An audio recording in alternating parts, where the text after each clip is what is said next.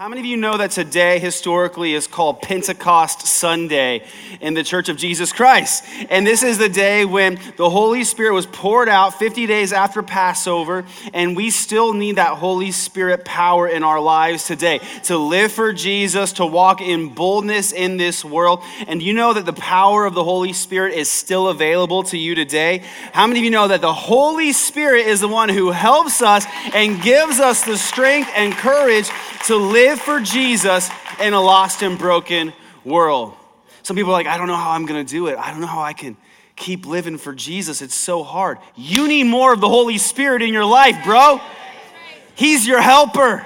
He's the one that helps you make it through, and we need his help today. We're talking today in week two of our series on grace and truth about God's design for sexuality. Perhaps there's more deception and confusion around this issue than any other issue, and there's a lot of controversy about this subject, but just because it's controversial doesn't mean that God's word isn't clear. The word of God is full of grace and truth. And in this sermon, we're going to probably start out with more tough truth, but it's going to lead us to God's loving grace that sets us free. Starting in Romans chapter 1. But God shows his anger from heaven against all sinful, wicked people who suppress the truth by their wickedness. They know the truth about God because he has made it obvious to them, so they have no excuse for not knowing God. Do you realize that God gets angry? Some people don't like that. Like, I don't want my God to get angry. I want God to be a wish granting sky fairy who just does nice things for people, but you get angry. And you have a right to get angry. If people commit injustice against you or try to hurt people that you love, you get angry. So why can you get angry but not God? God gets angry about sin, and he gets angry about anything that hurts the people that he loves. In fact, it's important for us to remember that Jesus didn't just save us from sin and death and hell and ourselves, but he also saved us from God. Let me say that again. Jesus saved us from God. Because of our sin, God's wrath was stored up. And you can think of it like this every time you sin, it's like God's wrath towards sin was stored up in a cup. And either you will drink the cup of God's wrath yourself in hell, or you allow Jesus to have drank it for you on the cross. We needed Jesus to absorb the wrath of God so that we could go free by God's mercy. But there are some people who, rather than admitting they need a Savior, they'll try to excuse their sins, thinking that absolves them of responsibility for their sin. But there is no excuse for sin because God has made the truth obvious. And He says in His Word, there is no excuse. There's no excuse for sin, and that includes sexual sin. The question that we all have to ask is Does God have a right to tell me what to do with my sexuality? Does anyone have authority over me outside of me? For Christians, the answer is yes. Jesus is my king. Jesus is not just the Lord of my heart, he's also the Lord of my pants. And he gets to tell me what to do with every part of my life, including my sexuality.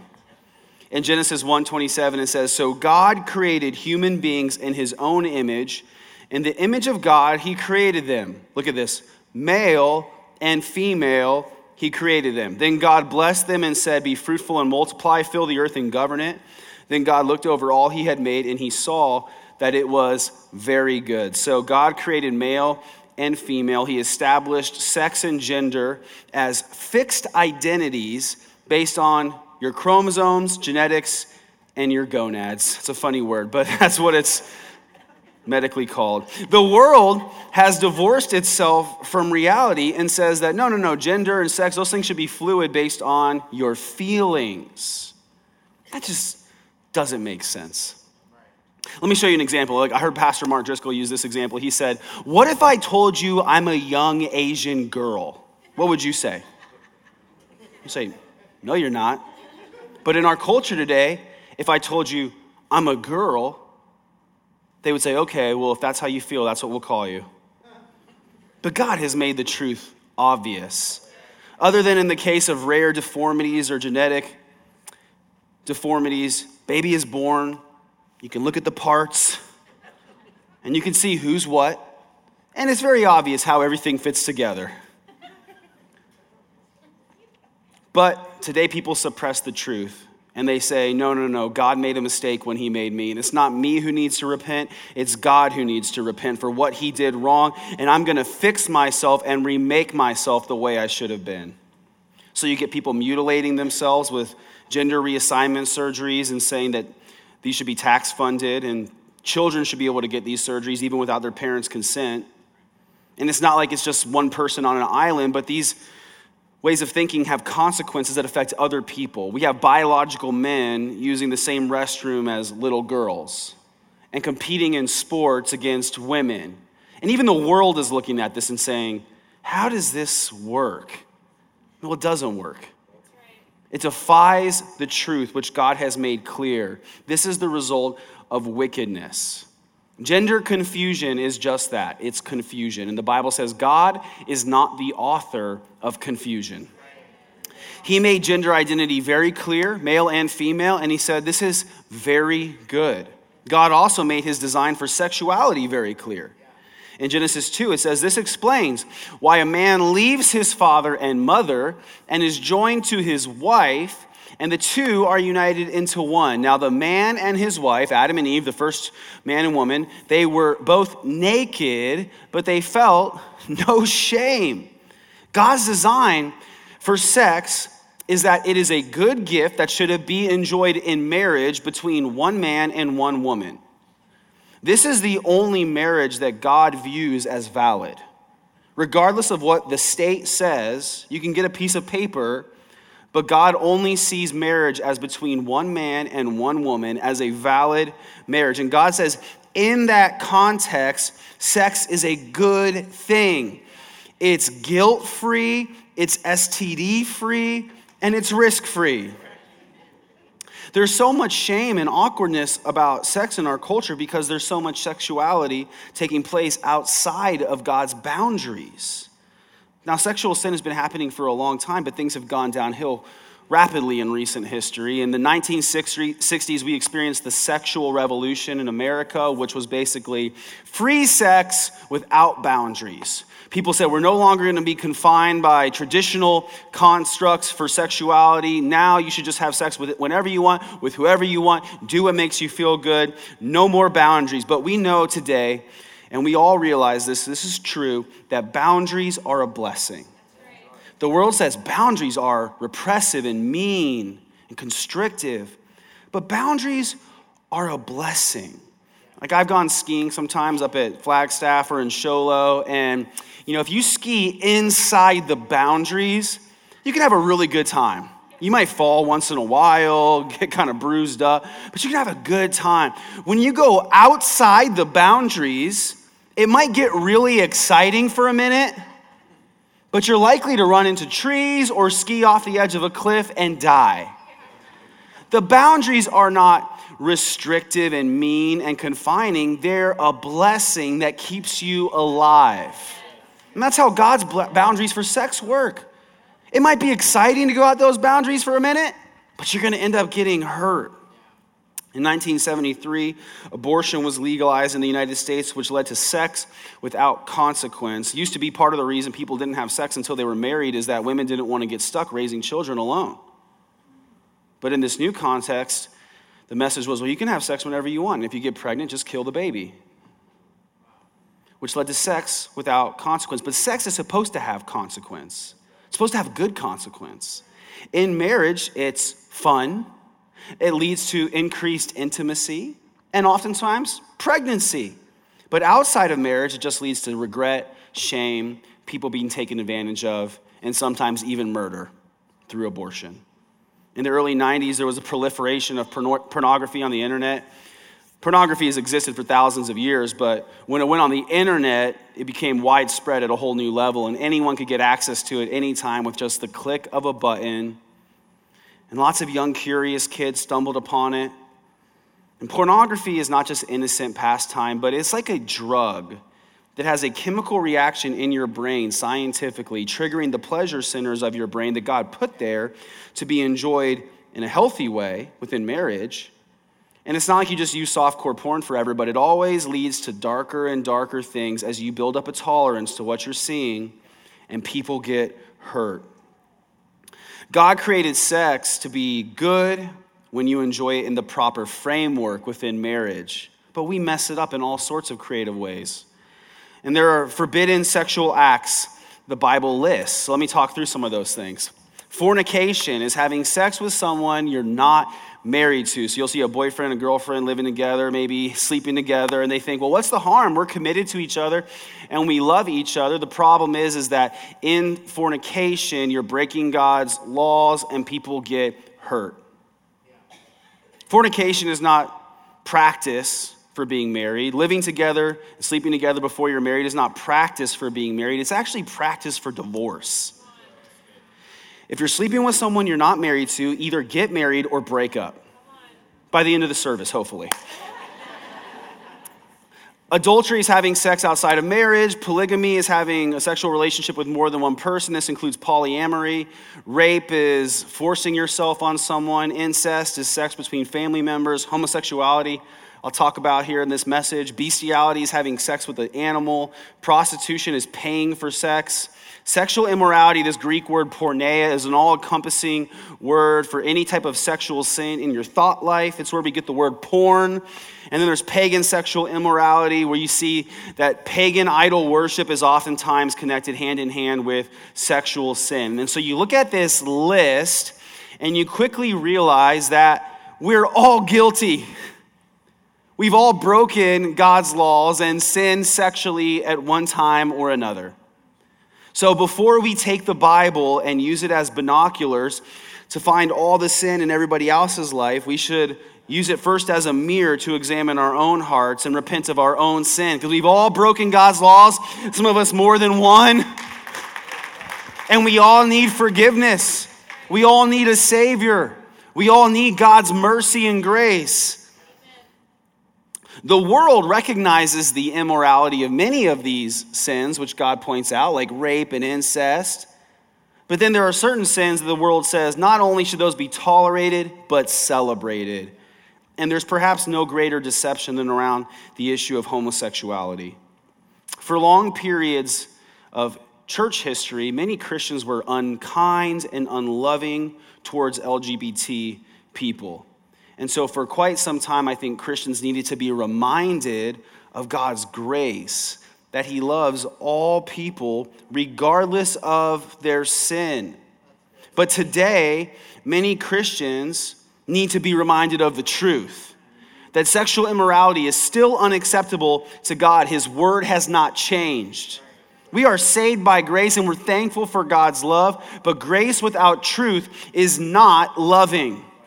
We need grace and truth. Amen, church? Up until 1974, the Diagnostic and Statistic Manual of Mental Disorders listed homosexuality as a clinically diagnosed mental disorder. So, in one generation, it went from being a clinical disorder to tolerated to celebrated. Shows you how quickly things can change. In a recent Gallup poll, Americans were asked, What percentage of the population do you think is gay or bisexual? And the average answer people said was 23%. In reality, it's less than 5%. But the reason people have this perception that the number is so high is because there is a gross overrepresentation of gay characters in television and movies.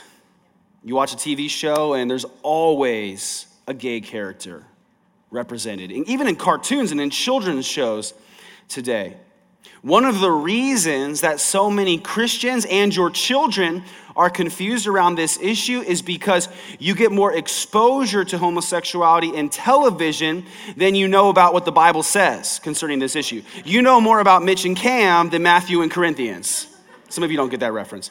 If you're a parent, I want to encourage you and challenge you not to let your children watch television shows that celebrate and feature homosexuality. That's going to take a lot of shows off the menu. The media wants to normalize this behavior for your children, and what you tolerate, your children will celebrate. What you allow, the future generations will embrace. It's so important for you to disciple your children and teach them the truth of God's word because if you don't, the world will disciple them for you. In fact, the world is trying to disciple your children right now. Sadly, a lot of pastors and especially large churches won't touch this subject with a 10 foot pole. They say it's because they want to be loving to all people, but I think in reality, it's oftentimes that they just don't want to deal with rocking the boat and the backlash. Some of the biggest name pastors on the internet with large followings and the most influence say the least about this. And I don't know if it's because they don't want to lose followers or book deals or what, but it's frustrating because there are so many people today who are deceived, and even Christians who don't understand what the Bible actually says about this, and they've been more influenced by the world than God's word. I know that some people won't like this message, but truthfully, I'm not really concerned with that. I'm not concerned with being popular or liked or getting a lot of followers. I am concerned with hearing Jesus say, Well done, good and faithful servant. How many of you are glad you don't have my job today? You're like, Oh, being a pastor seems great. Next week. I'm normally really fun, so if this is your first Sunday, come back next Sunday. What does God say about homosexuality? Doesn't matter what I think about it, but we're concerned with what does God say about this. The first appearance of homosexuality in the Bible is in Genesis 19, where two angels come disguised as men and visit Abraham's nephew Lot in the city of Sodom, which had completely given itself over to sexual immorality, which culminated in homosexuality. In Genesis 19, verse 4, it says, All the men of Sodom, this is where we get the word sodomy, young and old, come from, came from all over the city and surrounded the house. They shouted to Lot, Where are the men who came to spend the night with you? Bring them out to us so we can have sex with them. Some people today try to argue that Sodom's sin was inhospitality. I suppose you could say that homosexual gang rape is inhospitable. God destroyed this city, not specifically because of homosexuality, but because of its total wickedness. God destroyed the city, the Bible says, with fire and brimstone. You can actually go to the Middle East today, to the archaeological remains of where this city was, and it is still to this day a desolate wasteland. And interestingly, there are remnants of sulfurous rock embedded in the ground all over the place, which is what the Bible calls brimstone in some translations. This helps us to begin to understand how God feels about sin. In Leviticus 18, verse 22, it says, Do not have sexual relations with a man as one does with a woman. That is detestable. In Leviticus 20, verse 13, it says, If a man practices homosexuality, having sex with another man as with a woman, both have committed a detestable act. They must be put to death, for they are guilty of a capital offense. So, the death penalty part of this was a law for the nation of Israel. We're not citizens of the ancient nation of Israel, so that no longer applies to us, but the morality of this law is still true. It's not ambiguous language how God feels about this. God loves people. He loves people that are committing sins, but he hates sin because sin hurts people and it defies his authority and holiness. Now, there are skeptics that will throw out silly objections because they don't really want to understand God's ways. They just want an excuse to live their own way. And so, for example, we read these verses in Leviticus, and I've heard people say, well, oh, yeah, but Leviticus also says you shouldn't eat shellfish. And if you want to understand the ceremonial and moral and societal law that's found in the Old Testament, it's not very difficult to understand what does and doesn't apply to us anymore. God made it clear to Peter in Acts chapter 10 that all foods are clean, but the New Testament reinforces the ideas found about homosexuality in the Old Testament. And I like to point out that Leviticus also forbids rape and murder, and nobody tries to say that those things don't apply to us anymore. In 1 Timothy 1, verse 8, it says, We know that the law is good when used correctly. For the law was not intended for people who do what is right. In other words, it's not a tool for Christians to use to enforce legalism. It is for people who are lawless and rebellious, who are ungodly and sinful, who consider nothing sacred and defile what is holy, who kill their father or mother or commit other murders. The law is for people who are sexually immoral, or who practice homosexuality, or are slave traders, liars, promise breakers, or who do anything else that contradicts the wholesome teaching that comes from the glorious good news entrusted to me by our blessed God. So, said another way, the law isn't for Christians to enforce legalism, but the law is a good thing for non believers who live lawlessly and rebelliously so that they can see God's standard of righteousness and realize they don't measure up, and then they can call on a Savior to save them. The law pushes truth and leads us to grace at the same time. Some people ask this question well, why didn't Jesus say anything about homosexuality? Well, one, you just read Leviticus 20, which said there's a death penalty attached to this crime. And so there weren't a lot of Jews sitting around in first century Israel debating the pros and cons of this lifestyle they weren't unclear where God stood on this matter. But there's a lot of things Jesus didn't talk about, and an argument from silence is a fallacy. Jesus didn't say anything about nuclear warheads. Doesn't mean he likes them. He didn't list out all the ways that a person could sin sexually. He didn't talk about rape. He didn't talk about incest. But he did reinforce God's design for sexuality. Rather than list out all the don'ts, he reinforced the do's. Jesus said this, Mark 10, verse 5. Jesus responded, God made them male and female. That sounds familiar, right?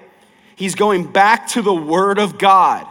He's not talking about popular culture or people's feelings. He goes back to the Word of God. This explains why a man leaves his father and mother and is joined to his wife, and the two are united into one. Jesus reinforced God designed sex to be enjoyed between one man and one woman, and that's it, period. In Romans chapter 1, it goes on in the New Testament to talk about this. It says, So God abandoned them to do whatever shameful things their heart desired. As a result, they did vile and degrading things with each other's bodies. They traded the truth about God for a lie. So they worshiped and served the things God created instead of the Creator Himself, who is worthy of eternal praise. Amen. That is why God abandoned them to their shameful desires. Even the women turned against the natural way to have sex and instead indulged in sex with each other. You know it's bad when the women also cross the line. And the men, instead of having normal sexual relations with women, burn with lust for each other. Men did shameful things with other men, and as a result of this sin, they suffered within themselves the penalty they deserved. Since they thought it foolish to acknowledge God, he abandoned them to their foolish thinking and let them do things that should never be done. Their lives became full of every, every kind of wickedness sin, greed, hate, envy, murder, quarreling, deception, malicious behavior, and gossip. They are backstabbers, haters of God, insolent, proud, and boastful. It's a very intense passage and I read it so that you can understand what I mean when I say there's no way to read this and come away with another translation that tries to make homosexuality acceptable to God. Sexual sin is the result of worshiping creation instead of the creator. When God created the heavens and the earth, he said, This is good. But it was after he created the man and the woman, he said, This is very good. The human body was the pinnacle of God's creation. And sexual sin stems from worshiping the human body instead of the one that we're made in the image of. Really, all sin is a result of rebellion against God's authority. And you see in this passage how it mentions pride and boastfulness. You see, Lucifer's original sin was pride. He thought he could do a better job than God. And so he started a rebellion, and God threw him out of heaven with a third of the angels. And he's been trying to lead people in rebellion against God ever since. The devil took a rainbow, which was the sign of God's promised faithfulness, and he turned it into a sign of rebelliousness against God's created order. Think about the phrase gay pride. Gay is a word that means happy and was commonly used in the English language and then pride.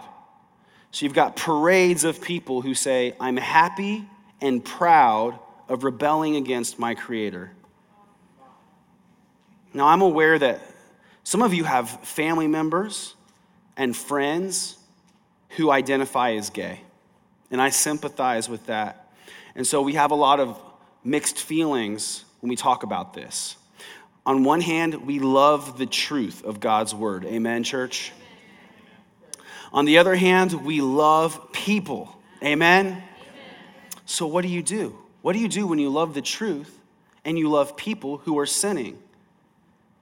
Nobody wants to think about a loved one being lost.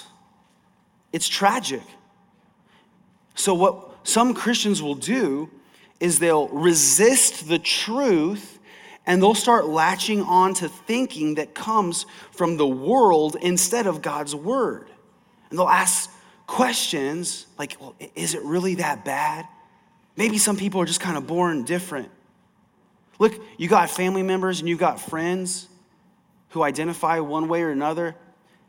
Your family and your friends and your feelings don't change the facts. Sin is sin, and sin is never acceptable to God for any reason ever. Now, you can find a, a small minority of pastors or theologians, or even some denominations today, who try to excuse away homosexuality or make it seem like it could be to, okay to practice that lifestyle as a Christian. And they'll say things like, well, we found a new, better interpretation. Those verses don't apply to us today or it's not a sin if it's in a committed relationship. And I need you to understand this those are lies from hell.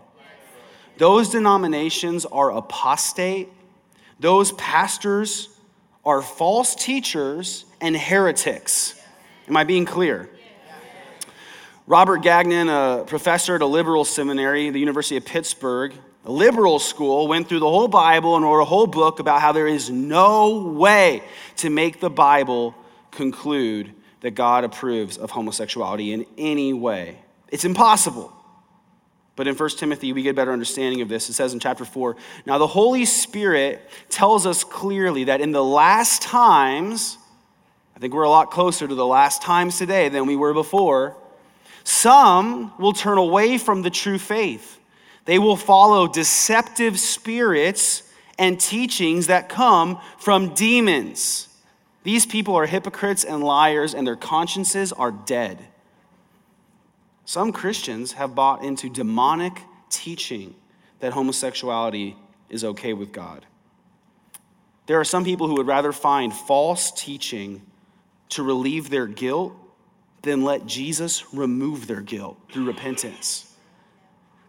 Today, there are Christians who've bought into demonic teaching and they tolerate sexual sin thinking God won't mind. And they say things like, well, we all sin. Who am I to judge? God understands that person's unique. But Jesus has a problem with that. I need you to realize this Jesus has a problem with that way of thinking. In Revelation 2, he says, Nevertheless, nevertheless, I have this against you. I have this complaint against you. You tolerate that woman Jezebel who calls herself a prophet. She's a bishop in some of these denominations. By her teachings, she misleads my servants into sexual immorality. We're living in a day that in telling, instead of telling people that they need to repent of sexual sin, there are people called pastors who lead God's people into sexual immorality, and people who call themselves Christians tolerate it like it's no big deal. But understand this tolerance is no substitute for repentance. Tolerance can often be a counterfeit of repentance. So, for those of you who have family and friends who identify as gay, I want you to understand when you love people and you know the truth that they're living in sin, it leads to sorrow. And I've talked to several people in our church who are living through this today. It leads to sorrow. What do you do when you feel that sorrow? You've got to embrace it. You cannot try to excuse it away by changing God's word to make yourself feel better. You do with your sorrow what Jesus did with sorrow. He also felt sorrow over a sinful, wicked generation, and he took that sorrow to God in prayer. He showed love to the lost.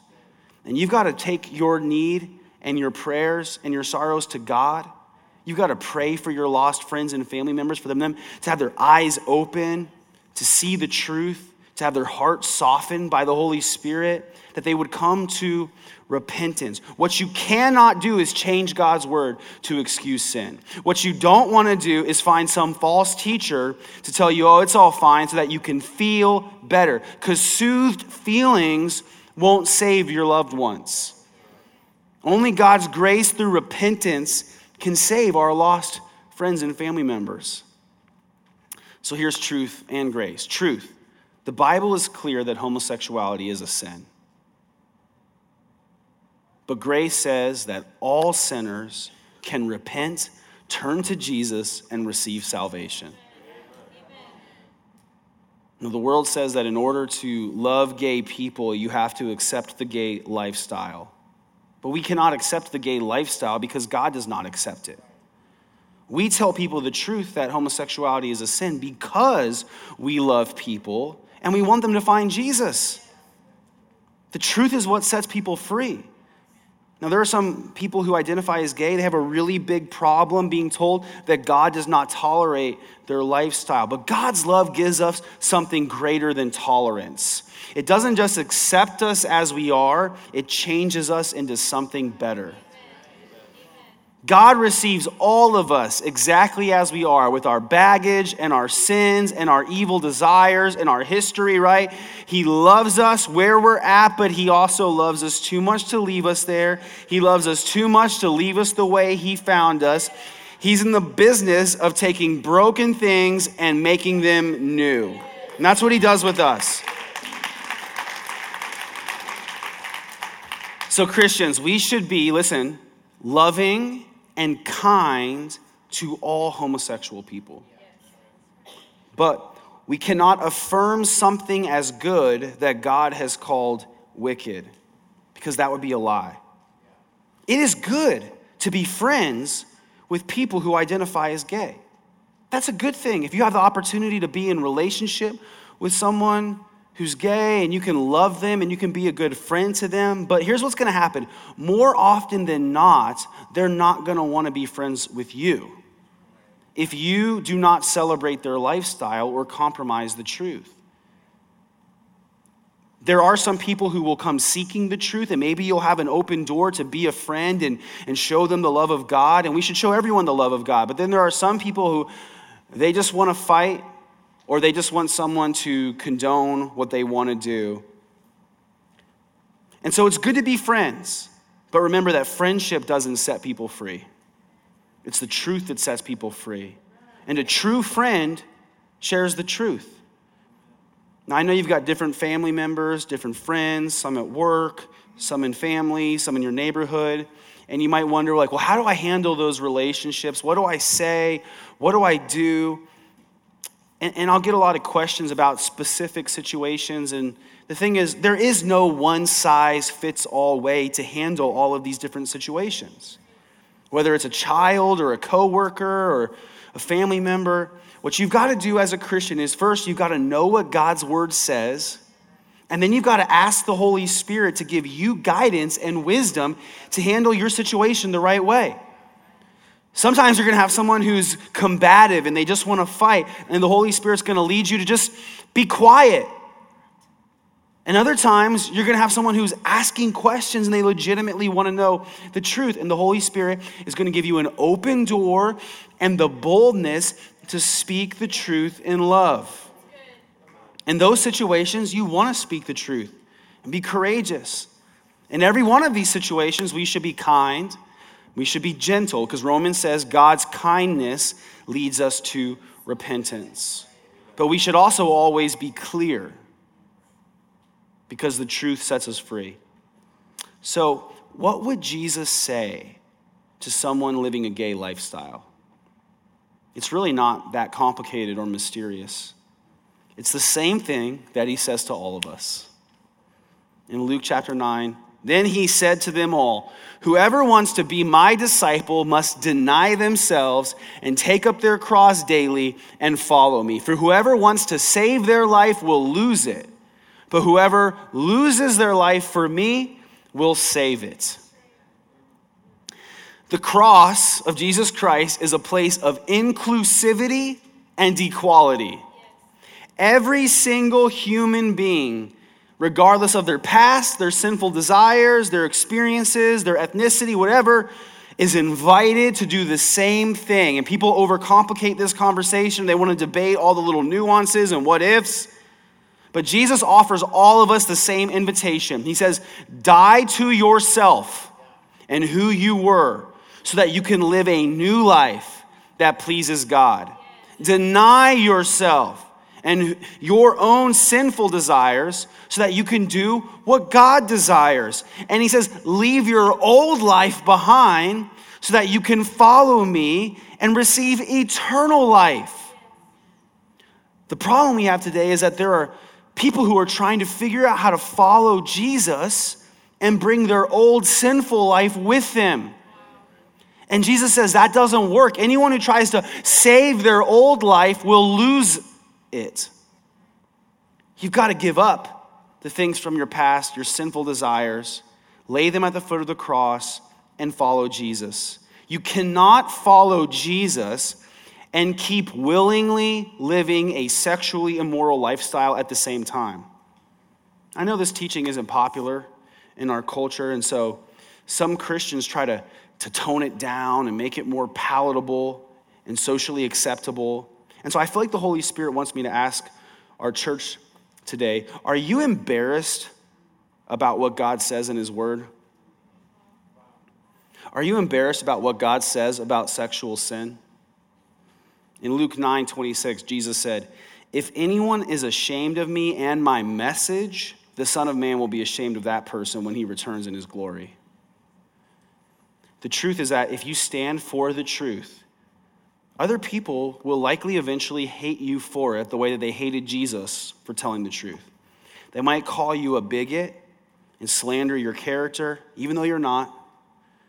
And so you've just got to decide would you rather be accepted by the world or accepted by Christ? Because you're not going to get a well done from both of those groups. It's one or the either the world is going to accept you and celebrate you, or Jesus is going to accept you and celebrate you. You've got to decide whose approval matters more to you. You've probably heard this objection, but Aren't some people just born that way? What if people are just born that way? It's just who they are. They can't change. First off, there's no scientific evidence that that's true. And even if there were, it wouldn't change anything because we're all born with a sinful nature and misdirected desires. Amen? We're all born with a sinful nature spiritually and misdirected desires. That's why Jesus said we must be born again, not of flesh and water, but of the Spirit.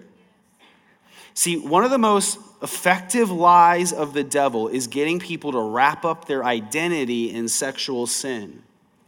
So that homosexuality is not something you do, but he tricks people into believing it's who you are. And so when they hear God does not approve of homosexuality, they think that means God could never accept me. But that's not what he says. He says, I love you. He gave Jesus so that none would perish, but that all would receive eternal life. He doesn't want anyone to perish. God loves all people, and He sent Jesus to set us free from all sin. So He would say to a homosexual person, just like He said to the woman caught in adultery, I don't condemn you. I don't condemn you, but now go and sin no more. Go and sin no more. It is possible for any sinner to be changed, not by willpower or therapy, but by the power of the Holy Spirit.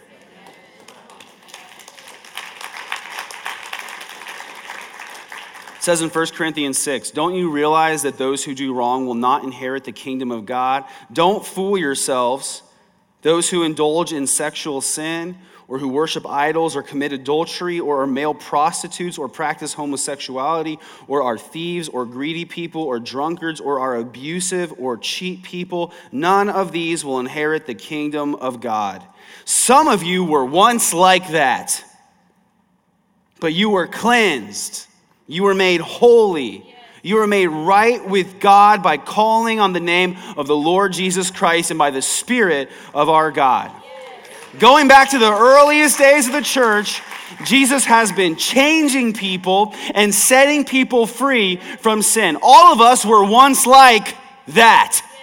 But we were changed. We were cleansed. We were made right with God by calling on the name of the Lord Jesus Christ. And that power is still working in people's lives today. Jesus is still setting people free from sin today. He is still changing people and making them new. Some people who are living a gay lifestyle, they call on the name of Jesus, they give their life to Christ, and the Lord removes those sinful desires and replaces them with healthy sexual desires, and they go on to live uh, in a normal marriage between one man and one woman and enjoy a healthy sex life. And that's awesome. We have people in our church with that testimony. And then other people, they might give their life to Christ and love Jesus legitimately, but still struggle with same sex attraction. And Jesus loves those people. And God accepts them and He receives them and He gives them the power to resist temptation and live a holy, celibate lifestyle. Some people, they're like, celibacy, what's that? It means you don't have to have sex. You realize Jesus lived the perfect life, but he never had sex. He was actually a virgin.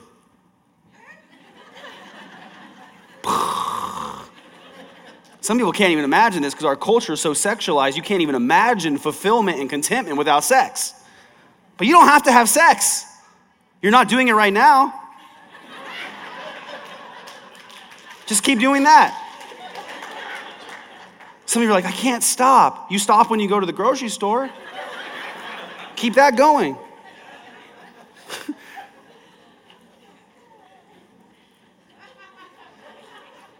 so, it's one thing to be a Christian and love the Lord and continue to struggle with sexual temptation.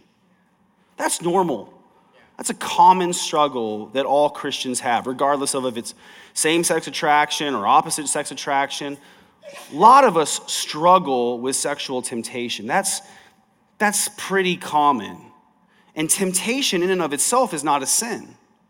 Even Jesus was tempted. It's what you do with that temptation that matters. Some people, they, they sometimes they mess up and they slip up. And in those moments, they have to confess their sin. And aren't you grateful that if we confess our sin, God is faithful and just to forgive us of our sin and cleanse us of all unrighteousness? There's a big difference between messing up and confessing sin versus calling yourself a Christian and living in an ongoing, hard hearted, unrepentant, sexually immoral lifestyle. You can't do that, it's incompatible. God has called us to holiness, and He's placed His Spirit in us to help us do what He's called us to do. Now, it's not always easy, it can be hard. It can be hard at times to resist temptation. Amen. I know some, some of you might think, man, this is this seems like a tall order. It's really hard to do what's right. I, I, want to encourage you. God's going to give you the strength to resist temptation and flee. Some of you think, man, it's really hard to live in this world. It's just a broken and dark world, and you can feel overwhelmed when you think about how lost the world is. And I want to encourage you there is hope. The gospel of Jesus Christ is changing people's lives. And our church is here to make a difference. And the world is dark, but that just lets the truth of Jesus shine that much brighter.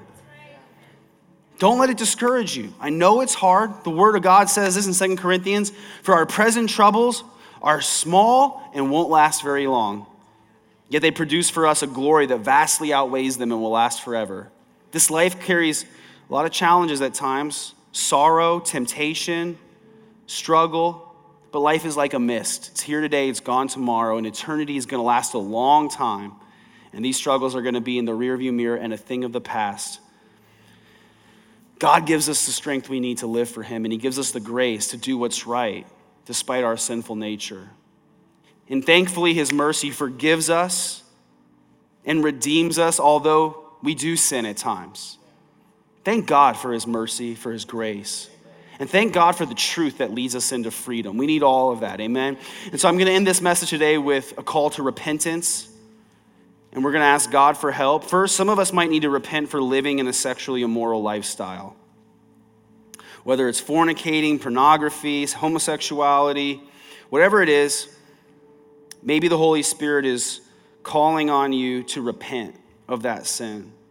Some of us might need to repent for being unloving in thoughts or actions towards people who identify as gay. Some of you might need to repent for tolerating sexual immorality and compromising on the truth of God's word. If none of those things apply to you, that's okay. And then we're going to also ask God for help. We're going to pray for opportunities to show love to people who are trapped in sin and living a sexually immoral lifestyle. We're going to pray for lost family members and friends to be set free from sin and the lies of Satan. We're going to pray for God to help all of us flee sexual temptation and live righteously for God's glory.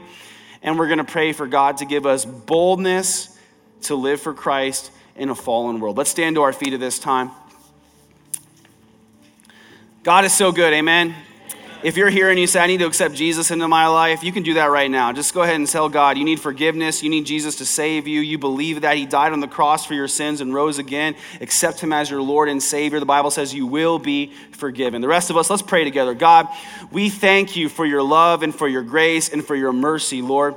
For those of us who need to confess sin, we do that right now. And we thank you for your forgiveness. We thank you for the blood of Jesus that washes us white as snow. Lord, we ask that you would reach and touch our lost lost friends and family members who are trapped in sin, who have been deceived by the devil. Set them free and open their eyes to see the truth and to accept Jesus as their Lord and Savior. Give us opportunities to love those who are lost and give us the boldness and courage to live for you in this broken world. God, we know you have brought us here to this point not by accident, but for a purpose to preach the good news that the captive would be released we thank you, God, that you're setting people free through the truth and that you're saving us by your grace. In Jesus' name, amen.